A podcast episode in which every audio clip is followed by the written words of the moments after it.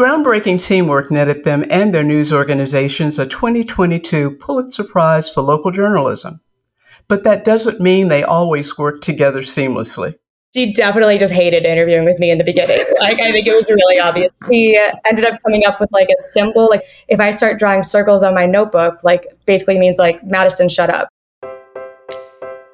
Pulitzer judges say Madison Hopkins of the Better Government Association and Cecilia Reyes of the Chicago Tribune delivered a piercing examination of Chicago's long history of failed building and fire safety code enforcement, which let scofflaw landlords commit serious violations that resulted in dozens of deaths. I'm Sheila Solomon with Rivet 360, and this is Chicago Media Talks, a show in which people in Chicago media talk about Chicago Media. We're recording this live on Twitter Spaces before turning it into a podcast. To create the show you're about to hear, we went live on Twitter Spaces June 13th, 2022, when I was joined by my friend and co host, Rivet 360 colleague, and ChicagoPublicSquare.com publisher Charlie Meyerson. What was it like to win the Pulitzer? Madison? Winning the Pulitzer was unreal. It was something I don't think either one of us expected by a long shot. And we felt very, very proud of the work. But I was really excited. I mean, obviously, it's it's such a huge accomplishment, and it feels so great. But it was also nice that you know I had since left Chicago, started with a new job, and I was able to come back and celebrate with our team at the BGA, later with the Tribune, and get to see everyone together because there were so many different people that worked on this project together. So it felt great to be able to you know celebrate really all the hard work that went into it. Cecilia, how about you? It was unreal. It was an unreal experience. There were two names on the entry, but there were a lot of people who worked on the project. Uh, from Armando Sanchez, Jonathon Berlin, people at the Better Government Association, and here at the Chicago Tribune. And the other thing, you know, that I kept thinking about was just how much more we wish the city would have actually paid attention to the project. Um, it was this incredible honor, but it was one of the first places I went was it being tempered by, well, there's a lot of work still to be done. Where'd the story idea come from and why partnership? Story idea originally came from generally kind of uh, paying attention to what was going on in the community around us. And one thing that just really stuck in my mind was I'm sure a lot of people in Chicago remember that horrific little village fire in 2018, where 10 children died. There was a lot of news around the event when it first came out, a lot of promises from the Emanuel administration and elsewhere that there was going to be investigations into what happened, how this could have possibly occurred. And I was not reporting on anything relevant to that, but was just really curious and wanted to know. And then nothing really happened. You know, weeks and months went by and we didn't hear anything else about it. And in the meantime, just because it had piqued my interest, I started to kind of notice other fires, other similar incidents, and eventually was curious about like, hey, is this a pattern? And I pitched it to my editors. They gave us, I gave me the green light to get started on it. And once I started looking into it, it came really clear this was just like a mountain of work and was really a ambitious undertaking we were going to try and do here. And we definitely wanted to partner. The BGA partners a lot with other newsrooms. And so this was not out of the ordinary, but we hadn't partnered with the Tribune in at least many decades at that point. And we just thought this was a very Tribune story, something they would get on board for. And so we reached out to them and they luckily placed us with Cecilia and we got rolling from there. It was a really good match because at that point, you know, Madison had been looking into this and I was very interested in covering things having to do with housing. I was already in housing court, not for fire specifically, but for things like lack of heat. And so when this came about, it was a really good match, even though we, I gotta say, we had never worked together before. We did realize down the line when we were working together that a photo I took at the Tribune Tower actually had Madison in the background. yeah. She was working um, on other projects at that time. We didn't know each other. Um, it was just a really funny fate thing. Yeah, it was, a, it, it was a picture of a sandwich she was taking, and I just happened to be in the background carrying a bunch of paperwork. Coming up, the methodology that went into Madison and Cecilia's reporting. Want to hear the next episode of Chicago Media Talks live? We love to take audience questions, so follow us on Twitter to get notified when we record the show and even join the conversation. Madison and Cecilia, tell us how you decided how to split up the work. By the time uh, Cecilia came on, I'd already been working on it for several months, but I was really sure that I wanted like a full partner on this. I didn't want somebody to come in and just fall into the work that I had already been doing. So in the beginning, um, spent a lot of time working with Cecilia, where she was kind of doing her own background research to figure out where I was at, and then following some of the newer threads that she came up with that I hadn't really thought of up until that point.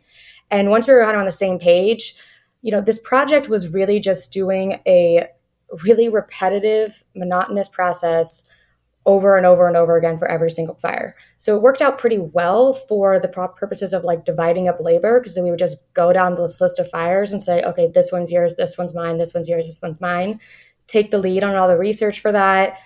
You know, we'd uh, review all the records, make recommendations, and then later on, eventually, we switch those to, you know, argue the other side as far as our fact check, and that helped us divvy things up at least in the early days. Yeah, so from the very beginning, one of the benefits to there having been this legwork that Madison had worked on and then me coming in was that I could take the time to question some of the assumptions that we had made. If one person had taken the lead on that uh, particular incident, the other reporter would then start fresh, so to speak, and reanalyze, relook at the documents, reread everything to make sure the other hadn't missed something. We would write memos for each other um, at the end of a day just to summarize the things that we had done. We would go back and forth on the right way to do things. Uh, we would certainly reach out to other people as well, um, other journalists, and then people within the field to make sure that you know we were going down the right path. Um, but there was there was a high degree of communication here. I think Madison said at some point that she had been on video chat with me um, a lot longer than she has for her personal relationships. Yes, um, and the pandemic also played a big role in how we were doing things because we started 2019.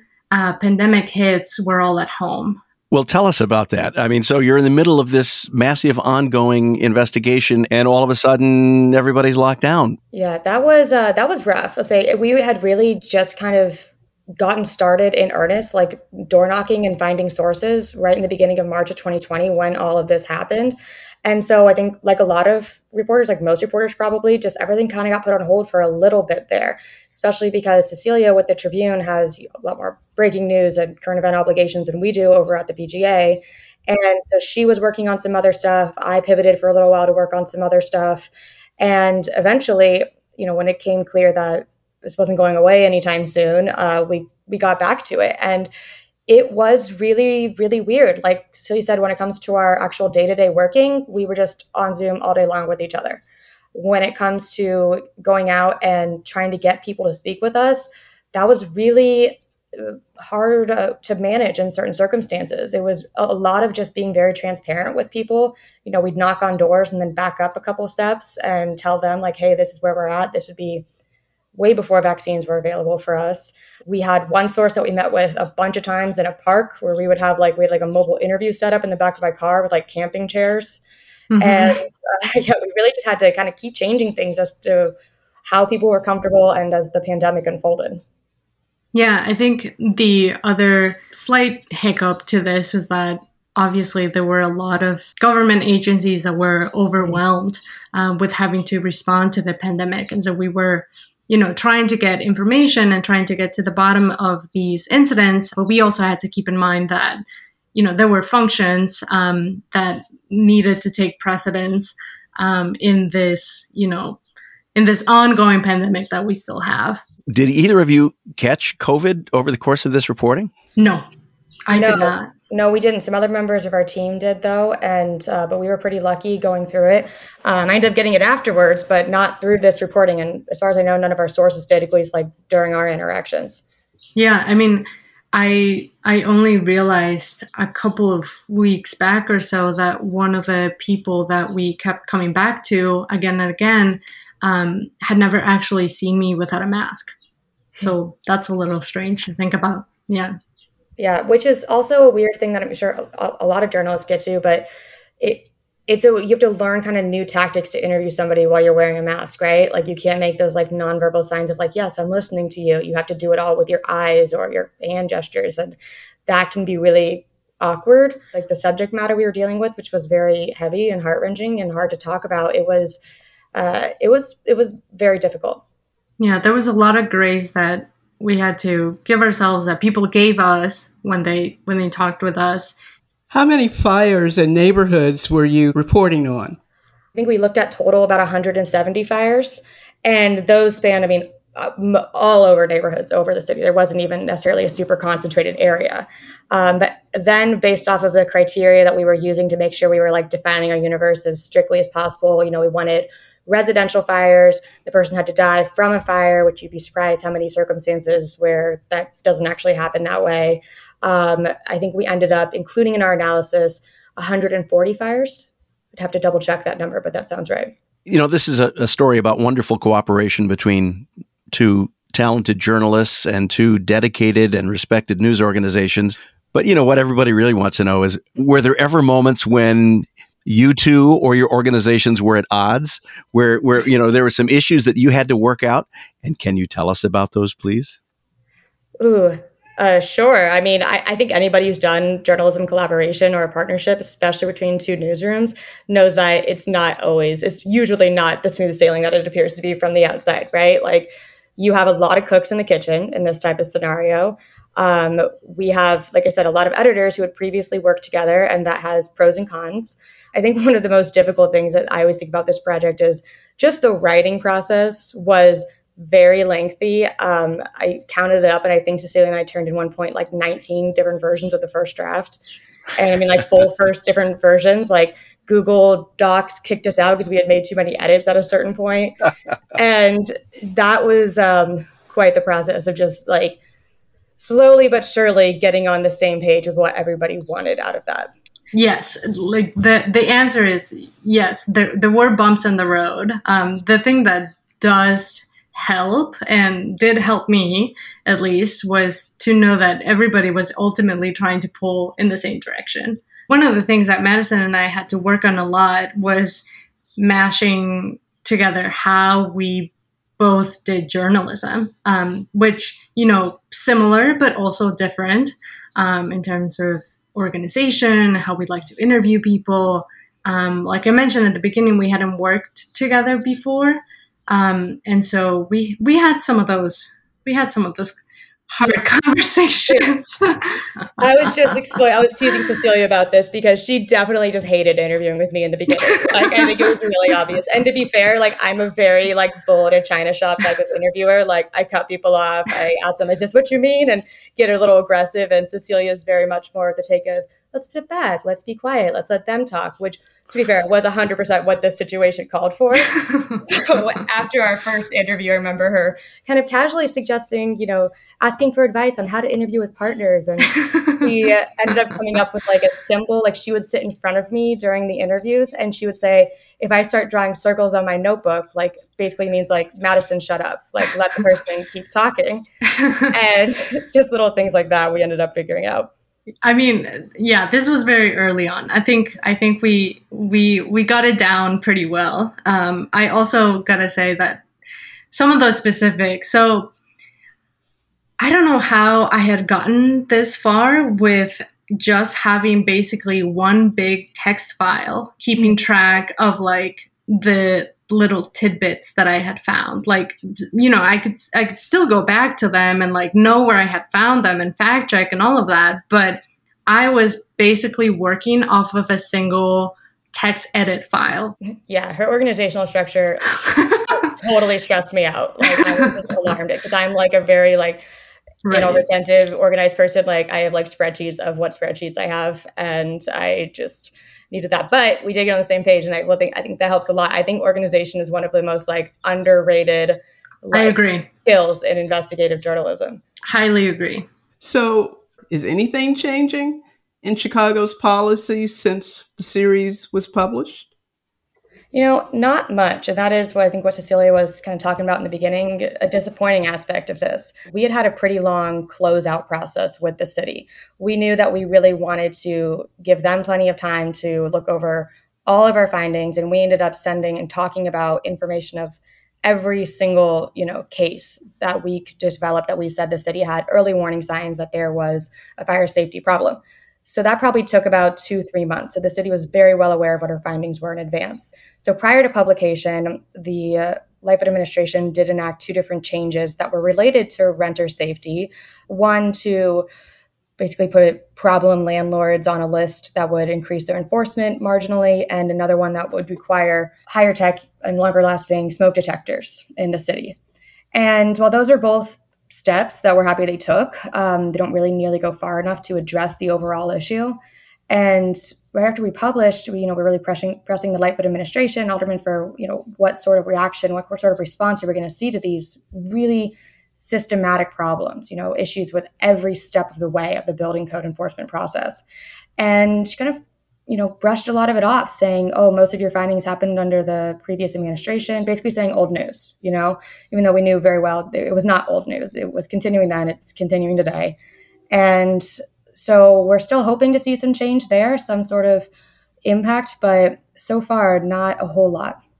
We we didn't actually have a conversation with anybody at the Department of Law. We tried. Right. We certainly tried. Um, it would be great to have fixed some of the easier issues that we found.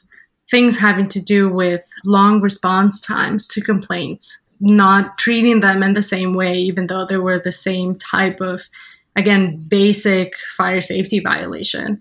Right. And that she's saying, like, there's a lot of really basic stuff that we wish would have happened. Like the conversation with the city, yeah, would have been great. The fact that there's huge aspects of the building code enforcement program that's handled through the Department of Law, there are other areas that just like wouldn't even acknowledge some of these issues was really disappointing and really shocking. And uh, I, I wasn't expecting that. So, what can regular old citizens do? One of the one of the things that we did tell people about um, we've had this question come up um, to document um, and codify the issues that they're having. Right now the main way that the city of chicago finds a problem with housing has to do with complaints like tenants or other people filing complaints which it's its own uh, way of handling things that could be improved. Um, but if uh, if you're having an issue as a as a tenant or even you know a homeowner, documenting that through a complaint, trying to get it verified by an inspector, essentially getting the process to start. But one thing that I would encourage people to do as well is to have some sort of additional um, advocate source. Uh, like, for example, in one of the follows that Madison and I did, we talked to people in Washington, D.C., and saw how they did things. They have something called the Office of the Tenant Advocate um, or something like it uh, within their city structure. And that function right now in Chicago is being filled by nonprofits. So it's completely outsourced or not completely, but it's outsourced for the for the most part. I think if you're a tenant in Chicago, some of those functions come from those nonprofits, but it would be great, you know, if if the city were the ones taking this on. For the most part, you know, if you are a tenant and there's an obvious hazard in your apartment, don't let all these findings you know dissuade you from still filing the paperwork and doing the right steps because ultimately like that does work in some circumstances. It might work for you and it's really important to just have that documentation even if it doesn't end up panning out. And yeah, working with um, advocate groups can 100% speed things along or at least help clarify what you need to do. And then on top of that you know if there's a if there's a really serious issue and you're not getting the help that you need you know, uh, if you can swing it, you take it into your own hands because there's some really basic fire safety things that I would hate to see somebody not have because we're waiting on the bureaucracy. For example, just smoke detectors. Uh, one of, I think, just the not really related to our findings, but just related to fire safety, one of the most shocking uh, things we learned throughout this is that 30 years ago, there was uh, when a fire started, there was uh, roughly like a half an hour of time period before the house would reach a point to where essentially life was no longer sustainable, to where it got so hot where things, everything would catch fire and there'd be such heavy smoke. Nowadays, there's two to three minutes of time before that happens. So you don't have time to go look for the documents. You don't have time to do anything like that. Um, you have time to get everything that's living and get out sometimes. And that usually only happens with a smoke detector because we have, I'm sure, a number of aspiring Pulitzer Prize winners in the audience, uh, I think we owe it to them to ask you, two reporters, uh, how you got where you are in journalism. Cecilia? I had a very roundabout way to investigative news, um, accountability reporting. I actually majored in computer science in undergrad. Um, I didn't do journalism school basically, I was just trying to um, do something that I thought, you know, would make me more hireable. I knew that I wanted to work in news and I, I, knew that I wanted to write and I knew that I wanted to um, talk to people. And so from that point, um, it was just a matter of how to get people to pay me to do that. Um, I did computer science. I, I do like computer science, even though I don't um, I don't really use that much of it, to be honest. I mean, we're talking software engineering. Um, I did um, I did do a lot of internships um, when I was in undergrad. I was at the Boston Globe. Um, I was at the New York Daily News. Um, I came to Chicago after I did a fellowship at ProPublica. So I had actually I had done my fair share of uh, working at other places. And I think I, I was at the Wall Street Journal. Um, I think having seen how those places worked was very helpful. Um, when I when I joined the Tribune and when I came to Chicago, I knew that I wanted to stay here for a long time. Um, I wanted to, as people say, put put my head down. Like I didn't want to um, jump from one place to the next, um, and I wanted to forge connections and like we said at the beginning, kind of do something that would be good uh, for for people who live here. Um, and my time at the Tribune, in my time at the Tribune, I had been on the graphics desk um, before I made the jump to investigative, um, to the investigative team. I think it takes um, takes a lot of persistence, um, but it also takes a lot of following what is interesting to you. Um, I knew what I wanted to do in undergrad, um, and there was a roundabout way of getting to it, um, but I never lost sight of that. Um, and while being um, in Chicago, I also didn't lose sight of some of the things that I wanted to be working on. Um, I think when you're starting out, it's easy to become um, disappointed or disillusioned by some of the things that you are able to work on. Um, there may not be, you know, the the bigger things that you know you're capable of or you want to do. Um, but I think I had a very I had a long term view of it. Um, I guess is is a summary to that advice. Madison, where did you get your start? Sure. So uh, a bit more direct path. I was did undergrad in journalism and I was at the student newspaper. Then I came out to Chicago to go to grad school in journalism at Northwestern. And while I was there, had I, I knew, kind of knew I wanted to do investigative work from the get go. Uh, honestly, the breaking news environment just really stresses me out, and I don't feel like it's really particularly where like my skill set is most useful, like where I can be most useful. I, he said, I'm really organized type of person that likes to find patterns and things, and so I really idolize these larger investigative projects I would read, read around those times when I was at school. Like, you know, one that I always think about was um, I think it was Reveal did like Rape in the Fields and Rape in the Night Shift, all about um, you know undocumented workers who were faced with all sorts of abuse and didn't have any sort of recourse to deal with it or to help them. And I liked looking at that type of thing where it was like a bunch of disparate incidents where they were able to find the patterns and put in the time and find the uh, larger conclusions about it. I knew I wanted to do that type of work. So I, you know, was really lucky to get started at the BGA right outside of school, getting to do that project based work right away. And so as moving through the years, you know, we do sometimes a bigger project one a year, sometimes a couple in a smaller in one year. And I was always just trying to look at what can I do differently with the next one? How can I make it bigger and better? How can I what can actually cause some sort of impact? You know, what did I mess up in the last one? Um, what's going to actually matter to people? What's going to make somebody like one of my friends want to read it? Uh, somebody my age, and always wanting to just see what I could do that wasn't going to just parrot a previous project I had done with a different subject matter. And so, so I was really excited to finally get started with fires because it was really my first time to get that opportunity to do what I was talking about before with like really looking at a pattern of issues and seeing how that fits together in a larger way. That makes sense. What kind of stories are you each working on now?